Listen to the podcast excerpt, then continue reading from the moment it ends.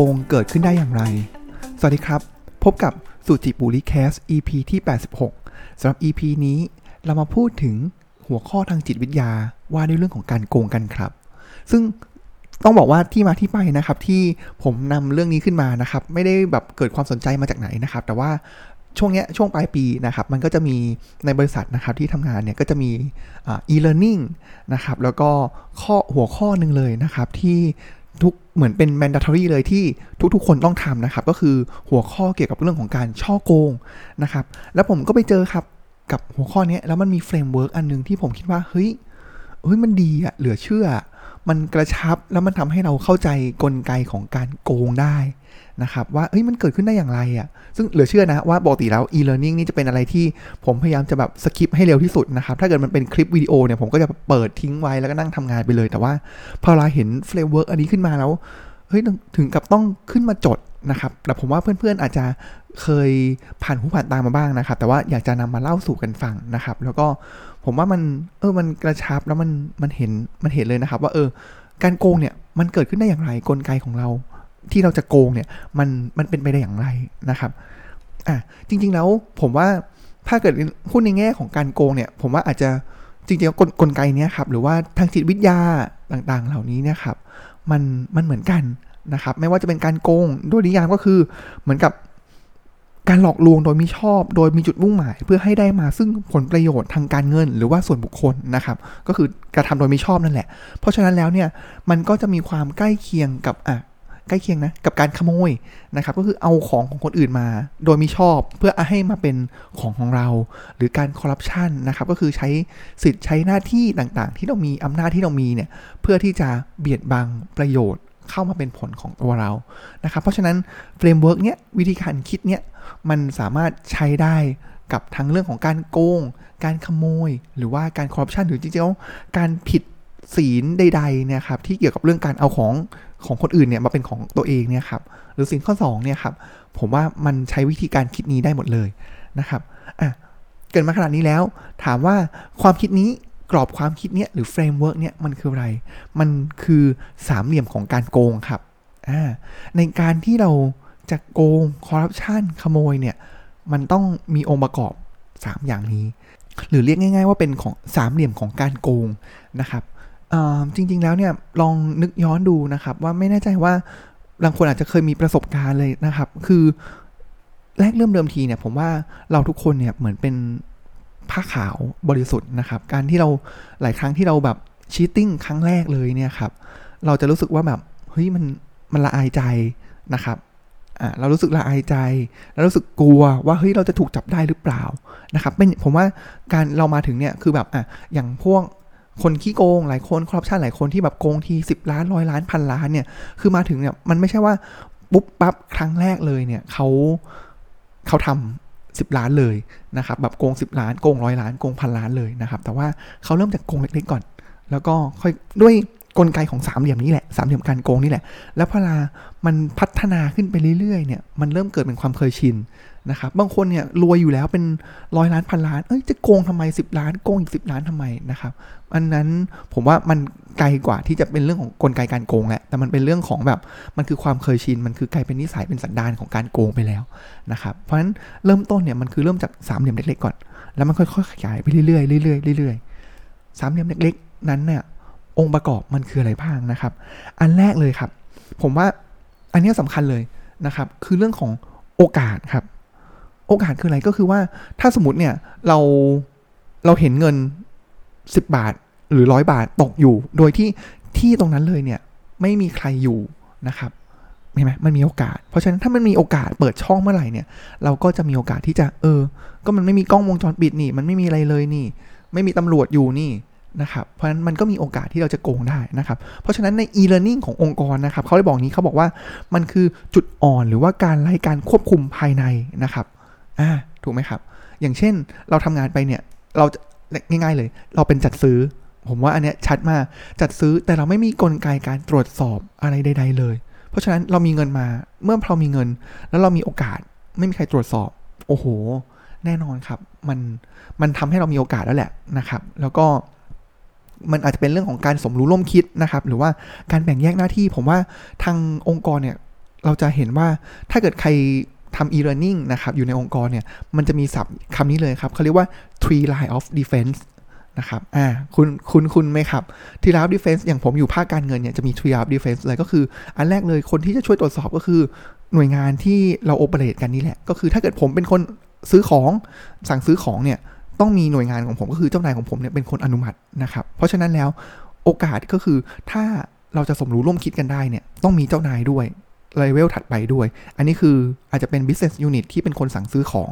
นะครับ เสร็จแล้วมันก็จะมี อะ อันนี้คือ operation เนาะ ก็อาจจะเป็นร่วมร่วมกับทีม finance ต่างๆ ด้วยนะครับ แล้วมันก็จะมีทีม compliance นะครับ หรือมีทีม audit นะครับ ที่จะคอยตรวจสอบชั้นที่ 2 ชั้นที่ 3 อีกนะครับ อ่าเห็นไหมพอมันมีกลไกต่างๆ ครอบแล้วเหล่านี้ครับ มีการ check and balance เขาเรียกว่ามี degree of authorization นะครับ หรือ DOA อ่าอันนี้พูดดังศัพท์ของ e-learning นิดนึงนะครับ เพราะฉะนั้นเนี่ยเป็นการป้องกันทำให้ไม่เกิดโอกาสในการโกง เพราะฉะนั้นถ้ามีโอกาสเมื่อไหร่ คนเราก็จะมีแบบ เฮ้ย มันมีโอกาสอะอ่าเราก็สามารถที่จะเริ่มต้นเป็นจุดเริ่มต้นของการโกงได้นะครับ แต่ไม่ใช่ว่าพอเรามันมีโอกาสปุ๊บทุกๆคนพอพอเราโอกาสมาปุ๊บ แล้วเราต้องโกงทันทีไม่ใช่อย่างนั้นนะครับ มันต้องมี trigger point อีกจุดหนึ่งนะครับ ในเนี้ยในสามเหลี่ยมก็คือองค์ประกอบด้วย2นะครับก็คือความกดดันนะครับ หมายความว่าไงครับ หมายความว่ามันต้องมีแรงจูงใจอะไรบางอย่างของเรา เช่น เรามีช่วงนี้โอ้โหเฮ้ยเรามีปัญหาทางการเงินพอดีเลยอะไม่ได้แล้ว เราเราแบบขัดสนมากเลย เจ้าหนี้ก็ตาม ญาติป่วยลูกป่วยใช้เงินเยอะ มีปัญหาครอบครัวมีปัญหา หรือมีกิเลสมีความต้องการในชีวิตนะครับ คือแบบโหเพื่อนๆเฮ้ยคนนี้มั่งเดี๋ยวก็ iPhone 4 14 นะครับ รุ่น top มาเลย เดี๋ยวอีกคนนึงก็เทสลานะครับ วันนี้ช่วงนี้เทสลาก็ออกตัวมาแล้วนะครับโหทุกคนแบบได้ของดีหมดเลยแล้วฉันล่ะอ่าเกิดกิเลสเกิดความต้องการนะครับ มันจะมี ตัวกดดันก็คือเป็นเหมือนเป็น trigger point เป็นความลำบากในชีวิต หรือว่าเป็นกิเลสที่เราอยากได้อะไรบางอย่างที่ถ้าเราใช้วิธีการปกติหางานปกติแล้วเนี่ยเราไม่สามารถได้มันมานะครับ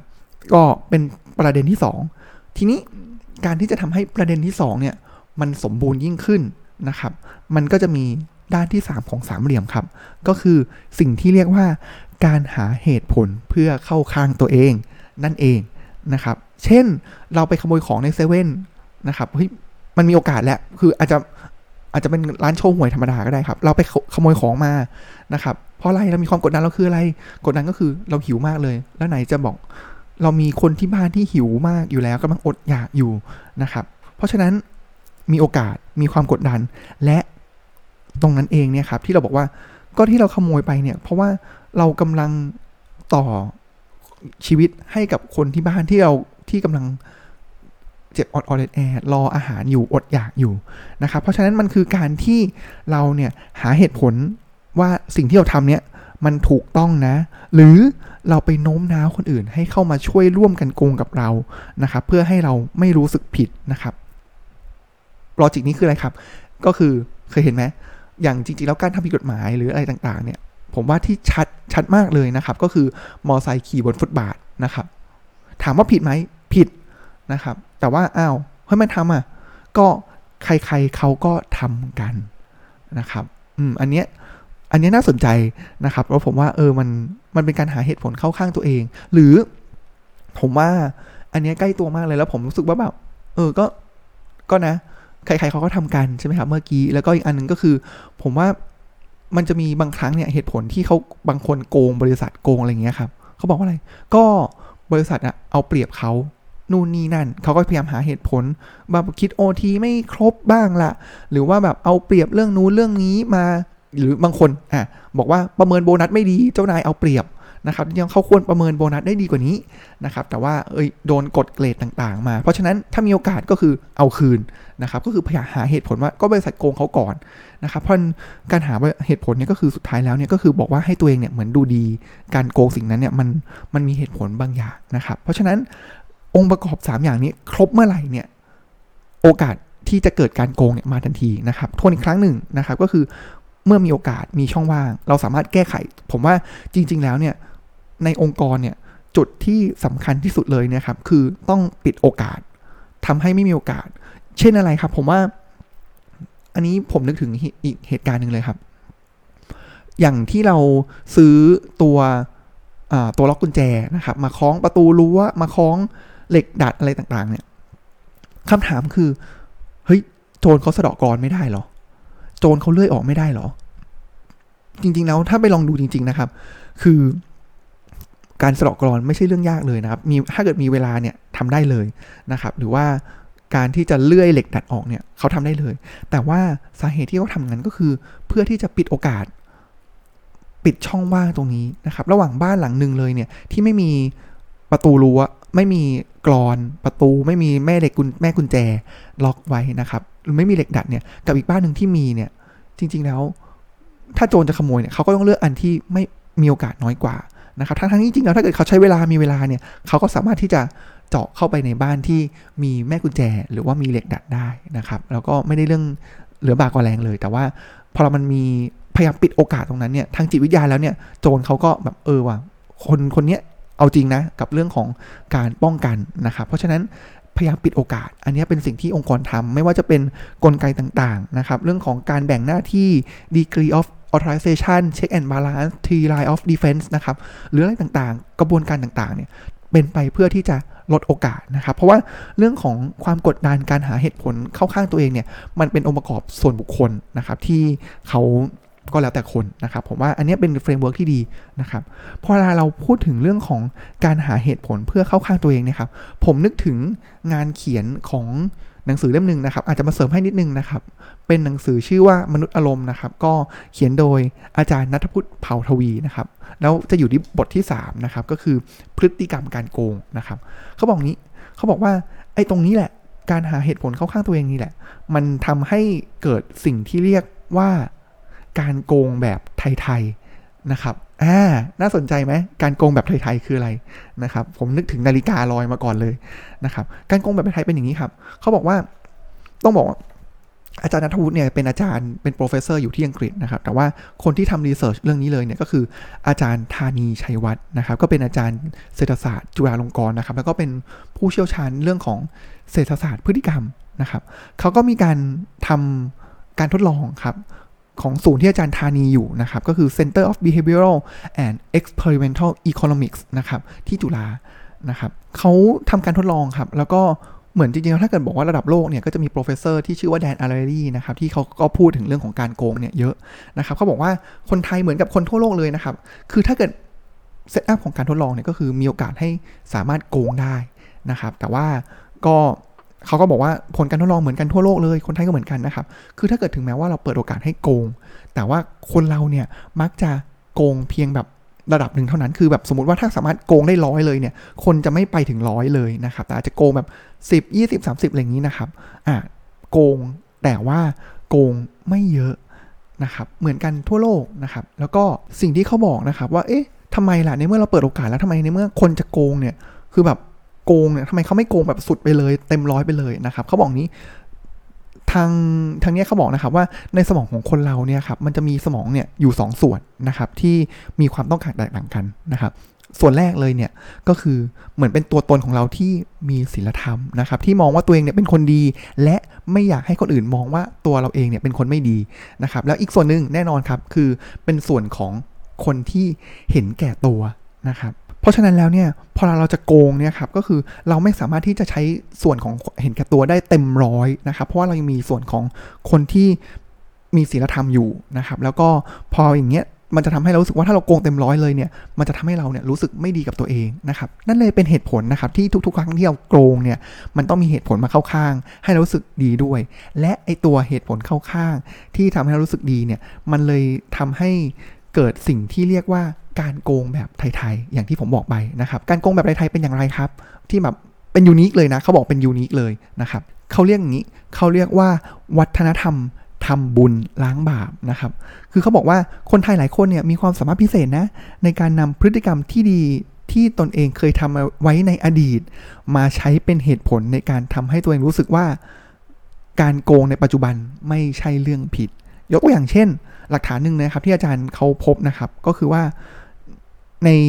คนที่เหมือนการทดลองเนี่ยครับของคนที่โกงเนี่ยครับเขาบอกว่า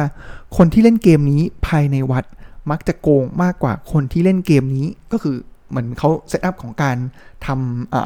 ำทำการทดลองนะครับ ก็คือคนที่โกงในเกมไอการทดลองเนี่ยส่วนใหญ่แล้วเนี่ยเป็นคนที่เข้าวัดมากกว่าคนที่ไม่เข้านะครับ แต่เขาบอกว่าทั้งนี้ทั้งนี้ไม่ได้หมายความว่าคนที่เข้าวัดทุกคนเป็นคนโกง แต่มันเป็นเพราะว่าการเข้าวัดสามารถช่วยให้คนมองหาเหตุผลเข้าข้างตัวเองได้ เวลาที่กำลังโกงนิดหน่อย ได้ง่ายกว่าคนธรรมดาทั่วไปนะครับเพราะฉะนั้นสรุปแล้วเนี่ยไม่ว่า คนไทยหรือคนต่างชาตินะครับเขาบอกนี้เขาบอกว่าการโกงเนี่ยมักจะมาจากอารมณ์ล้วนๆเลยนะครับไม่ว่าจะโกงไปแล้วสบาย ส่วนสิ่งที่หยุดยั้งไม่ให้โกงได้ก็คือเหตุผลที่ว่าโกงแล้วจะส่งผลไม่ดีเข้าตัวนะครับหรือว่าถ้าโกงไปแล้วเนี่ยจะถูกสังคมรังเกียจได้นะครับและเมื่อไหร่ก็ตามนะครับที่มีโอกาสเปิดขึ้นมานะครับ เราก็จะหาเหตุผลมาสนุนสนับสนุนการโกงนะครับ เช่น คนอื่นเขาก็ทำทำกัน ถ้าไม่เราทำก็ต้องมีคนอื่นที่ต้องพึ่ง มันจะมีแบบสมมติมีคนอื่นที่พึ่งพาเราเดือดร้อนอยู่ดี ถ้าหรือถ้าเราไม่โกงโอกาสอย่างนี้มา คนอื่นก็จะโกงเหมือนกันอะไปโยนให้คนอื่นอีกนะครับ หรือว่าแบบทำดีมาตลอดแล้วเนี่ยแค่โกงนิดนิดหน่อยเองไม่เป็นไรหรอกนะครับ เนี่ยมันผมว่าถ้าเกิดมองในทางพุทธแล้วเนี่ยจะบอกได้เลยว่ากิเลสมันก็ฉลาดเนาะแล้วมันก็หาเหตุผลพยายามหาเหตุผลมา เพื่อที่จะทำให้เราผิดศีลหรือว่าทำในสิ่งที่ไม่ดีได้นะครับ วันนี้ก็น่าจะเป็น เก็ตความรู้นะครับ เกี่ยวกับเรื่องการโกงแล้วก็รู้สึกว่าเฮ้ยเออบางครั้ง e-learning มันก็จุดประกายเราเหมือนกันเนาะแบบทุกครั้งที่ส่วนใหญ่นี้ผมจะเบื่อหลับกับการทำ e-learning มากเลยนะครับ ก็ทำให้มันจบจบไป แต่ว่าอันเนี้ยเราได้จริง ๆ แล้วก็มาต่อยอดนึกถึงหนังสือของอาจารย์นัทพุทธเผ่าทวีด้วยนะครับ ที่ทำให้เราเข้าใจการโกง แล้วก็ทบทวนการโกงมากยิ่งขึ้นนะครับสำหรับวันนี้ก็ขอขอบคุณที่ติดตามรับฟังนะครับ แล้วก็ ติดตามรับฟังสุจิตปูริแคสได้ต่อไปในตอนต่อไปได้นะครับตอนนี้ก็ขอกล่าวคำว่า สวัสดีครับ